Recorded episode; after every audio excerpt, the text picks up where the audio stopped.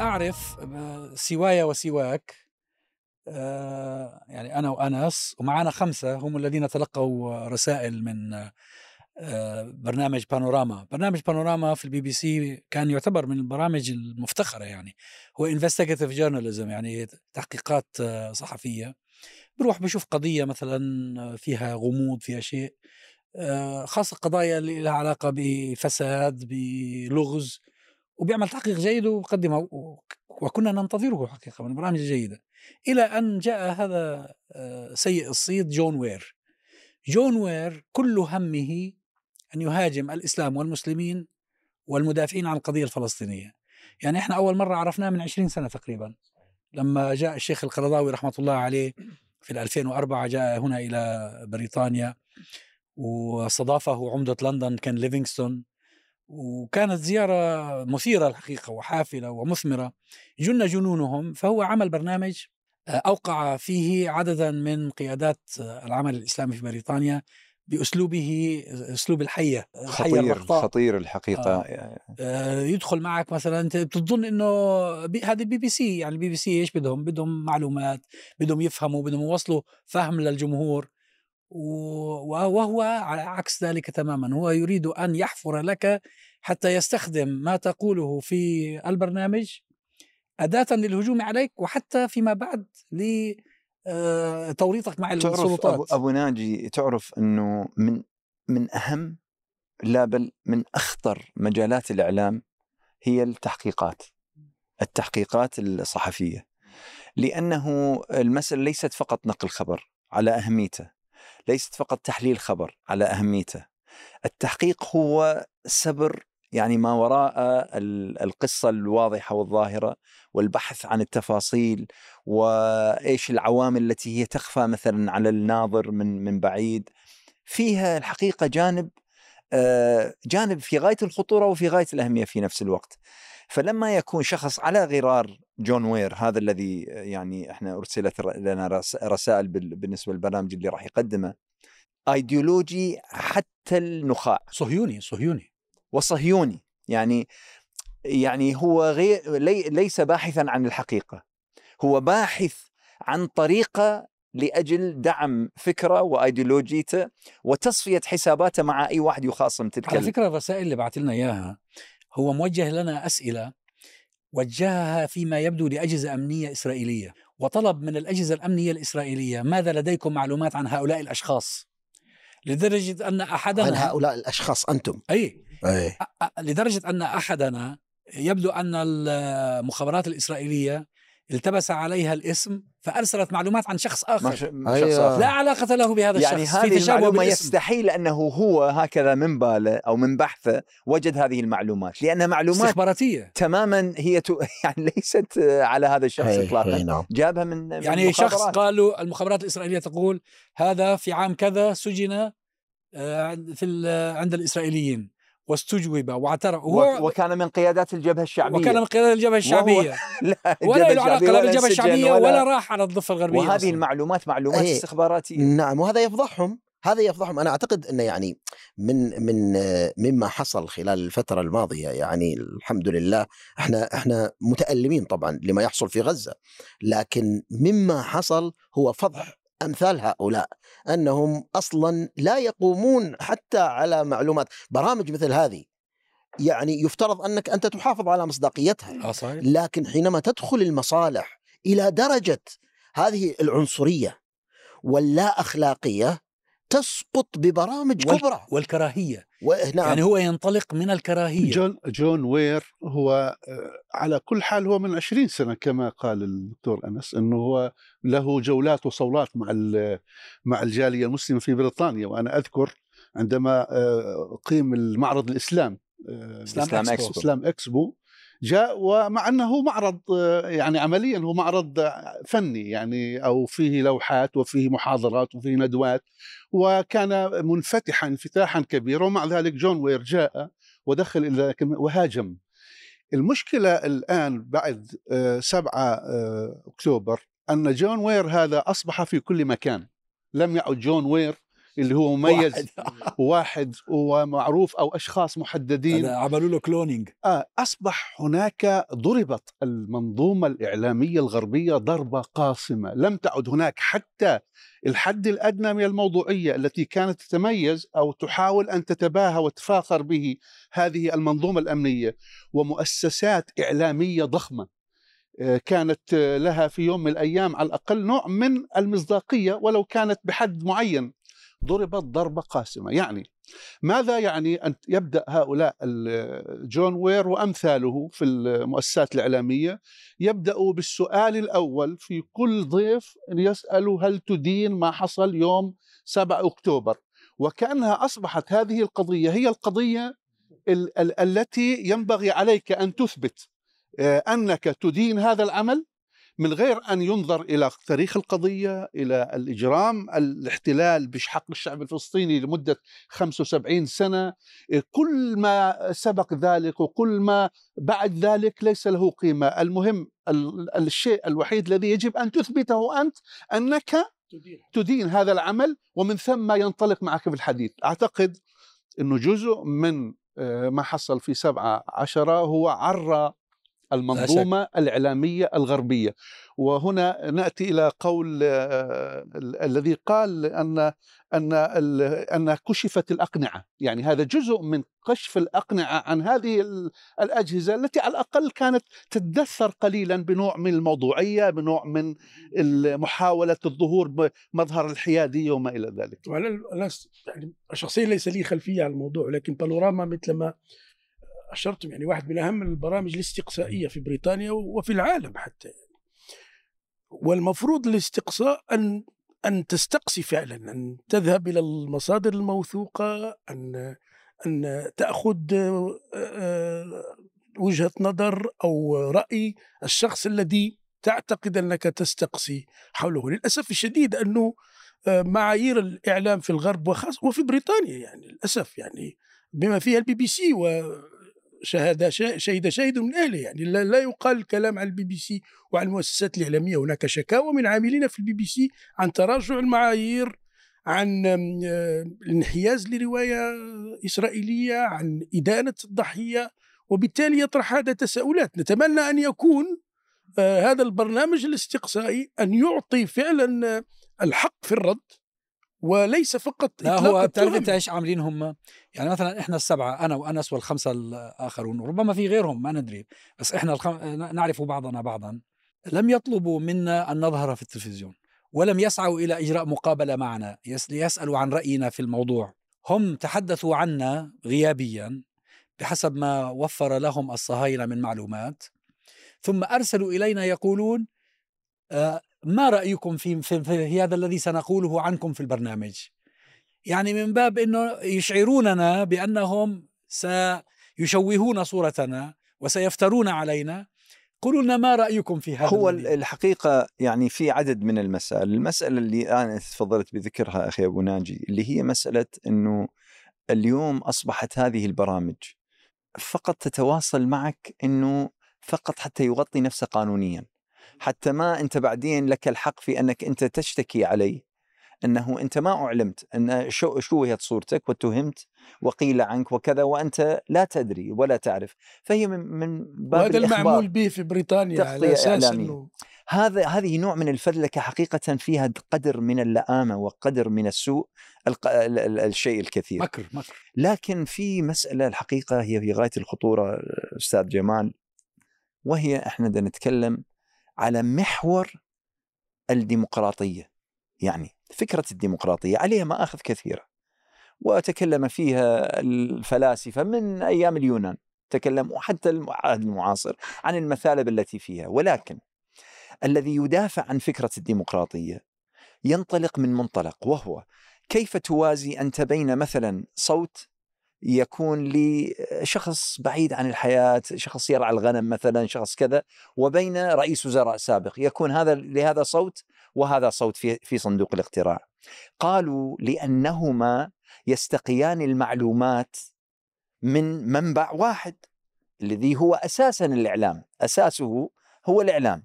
طيب إذا كان هذا المنبع أصبح مشوه إذا كان هذا المنبع أصبح محرف إذا أصبح هذا الم- المنبع آه، مؤدلج ويدفع باتجاه ويدفع ضد اتجاه. طيب ما قيمة الديمقراطية بعد ذلك؟ يعني حتى هنا آه، يعني أذكر إنه يفترض إنه البي بي سي إنها تأخذ أموالها ومن جيوب الناس. منا إحنا. من دافعي الضرائب وإحنا كلنا آه، بندفع كل سنة آه، اللي بيسموها اللي هي ال TV License TV license أو ال- رخصة ال- التلفزيون. حتى لو ما كان عندك تلفزيون.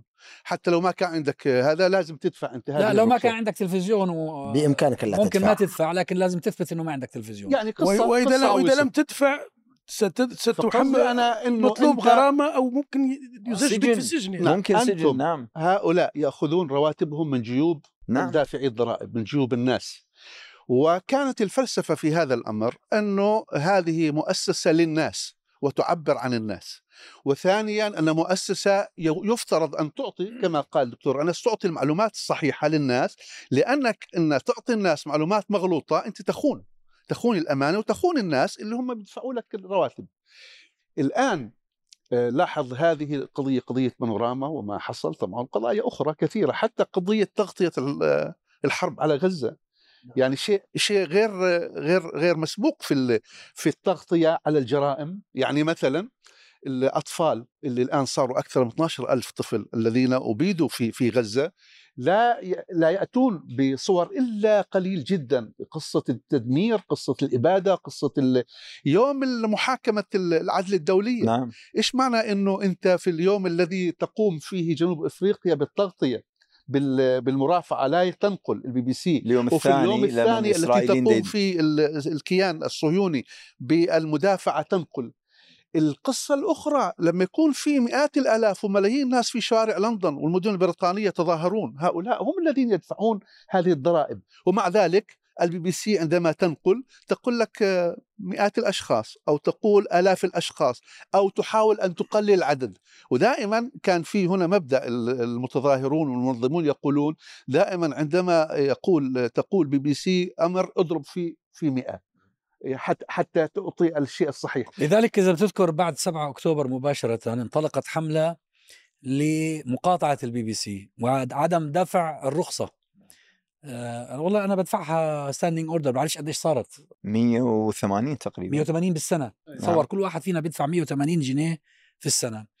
انطلقت حملة من بعض الشباب مسلمين وغير مسلمين من المؤيدين للقضية الفلسطينية إنه هذه البي بي سي ينبغي أن نقاطعها ولا ندفع لهم الرخصة لأنهم ما عادوا يمثلون أخي أخي مو. مو- أنا أنا حقيقه يعني في في آه، ه- هذا الكلام بالفعل أنه أصبحت لا تمثل ولا تعبر عن الرأي لكن في مشكلة أخرى يجب أن ينتبه لها المجتمع هنا.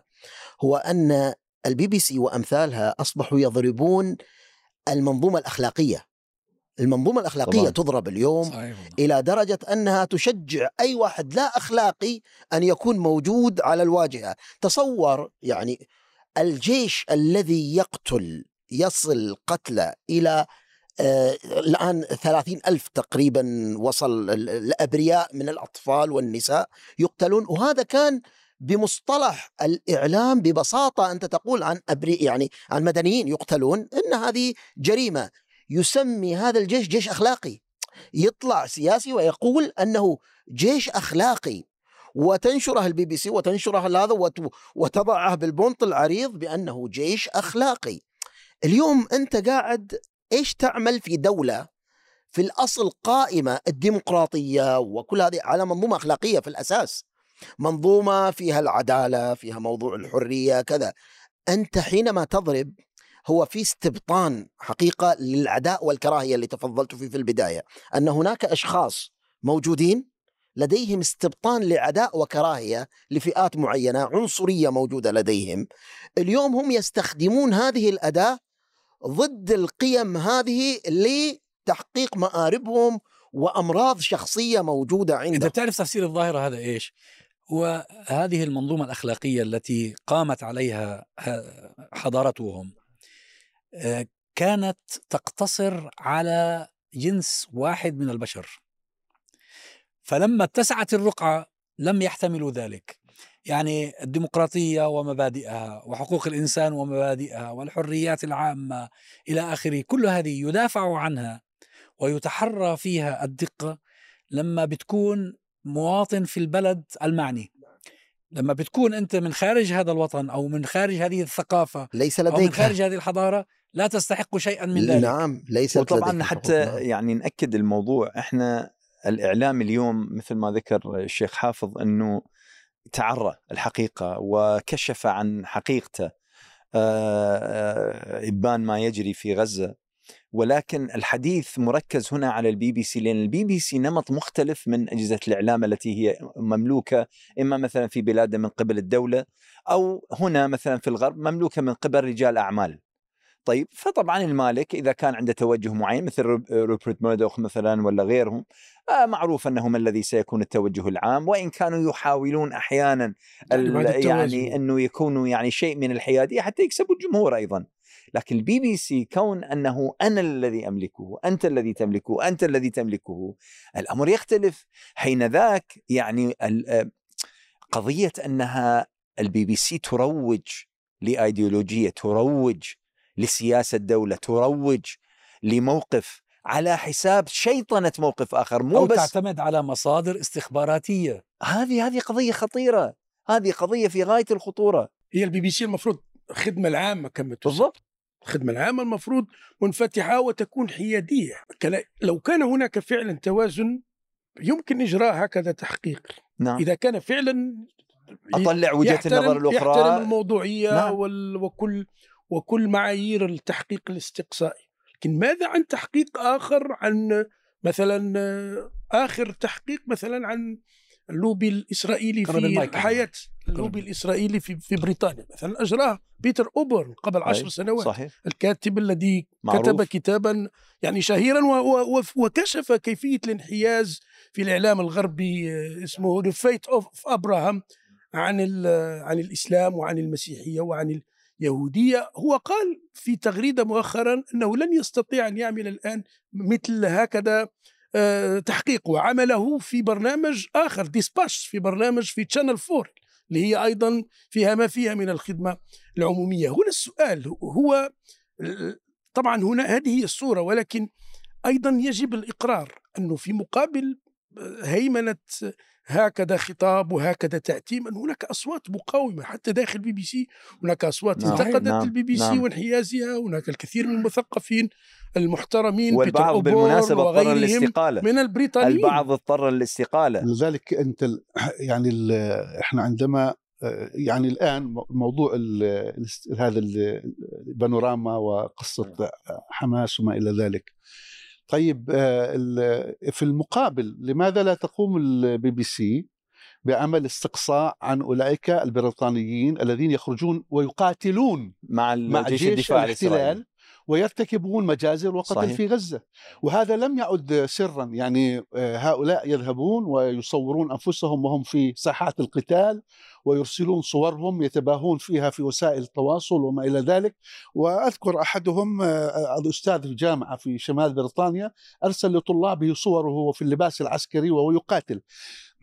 طيب هذه أليست هذه جريمة إخفاء معلومات عن الشعب البريطاني مع هم أن أبو أنس هم القانون هم, لا يعتبرون مشاركة البريطاني أو الألماني أو الفرنسي في آه، ما يقوم به الجيش الإسرائيلي من قتل الفلسطينيين لا يعتبرونه خطا. بس هذا لا مخالف للقانون. يعتبرونه جريمة. مخالف للقانون. يعني القانون البريطاني ينص على إنه البريطاني ما لا ما بيصيرش يشارك في جيش دولة أجنبية. في في أعتقد إنه هذا القانون حتى حتى نشرت بعض المقالات في بعض الصحف أن القانون إنه البريطاني لا يجوز له أن يشارك في جيش دولة أخرى.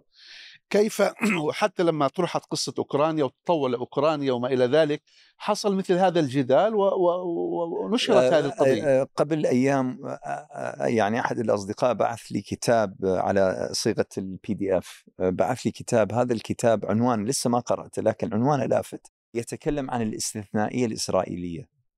وفي المقدمة يذكر شيء وهو أنه مع آه، قيام ونشأة إسرائيل عام 1948 آه، أحيطت بهالة من القوانين والتشريعات والخطابات صيغ الخطاب مثلا الإعلامي والسياسي وغير ذلك بالإضافة إلى بعض القناعات التي ينبغي أن ترسخ. وكان من ضمن ذلك أنه لإسرائيل ما ليس لسواها. أنه إسرائيل ينبغي التعامل معها بشكل استثنائي. طبعا على خلفية الحرب العالمية و... إيه، بس على- هذا- بالذم التي حدثت. هذا هذا يعني ليس ليس موجودا بالقانون. تماما هذا تماما. القانون يفترض إنه القانون يعامل الناس كلهم سواسية.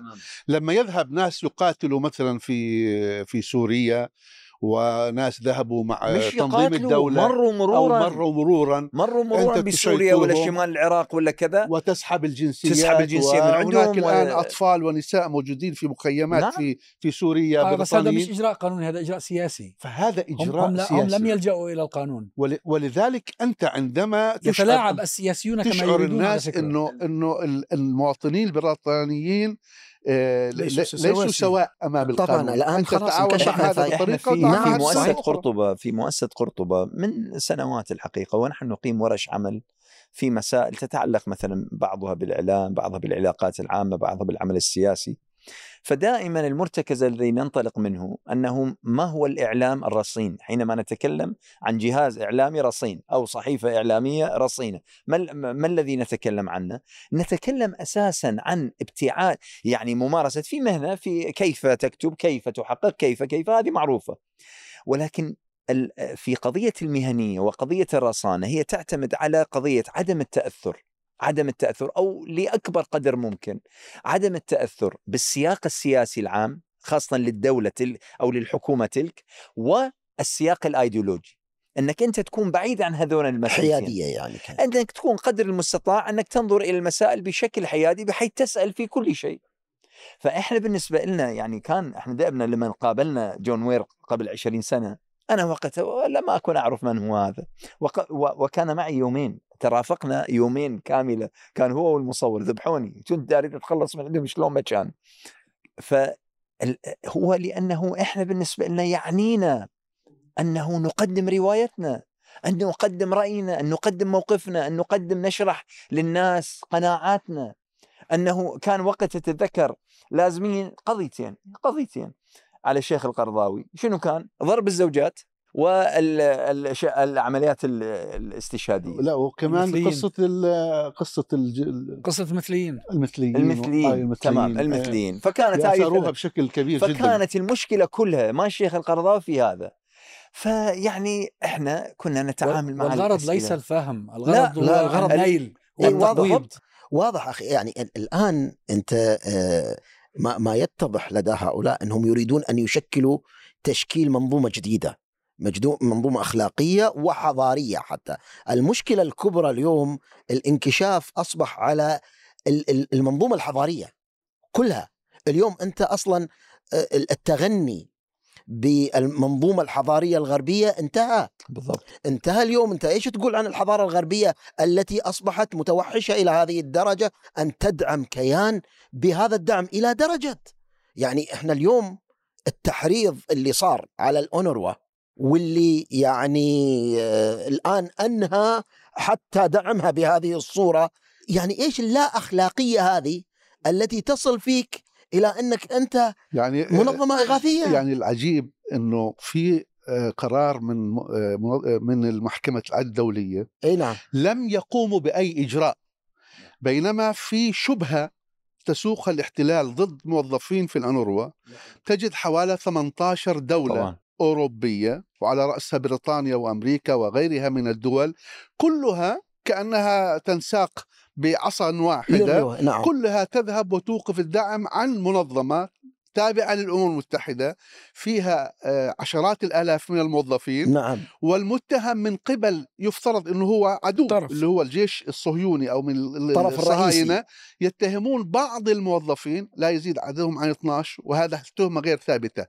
فهؤلاء يسارعون بسرعة كبيرة جدا للقيام بالعمل بينما الأنواع. العدل الدولية اللي هي محكمتهم وهم أنشأوها أصلا بعد الحرب العالمية الثانية ومعظم القضاة من من هؤلاء الغرب يقومون آه، بهذا القرار اللي هو من من ستة أو ثمان إجراءات ولا تقوم ولا أي دولة بأي نوع من أنواع اتخاذ آه، طبعاً، نوع من الإجراءات هذه هذا النفاق نفاق عجيب جدا. في هذا السياق يعني نستشهد بما قاله صحفي سابق في البي بي سي وكان المتحدث باسم الأونروا.